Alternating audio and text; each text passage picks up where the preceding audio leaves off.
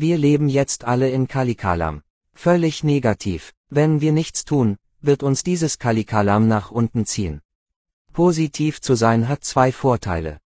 Einer davon ist, dass wir nicht auf diese negativen Dinge eingehen. Zwei sorgen dafür, dass die Welt um uns herum positiv bleibt. Aus diesem Grund praktiziere ich die Raja Yoga Meditationsmethode.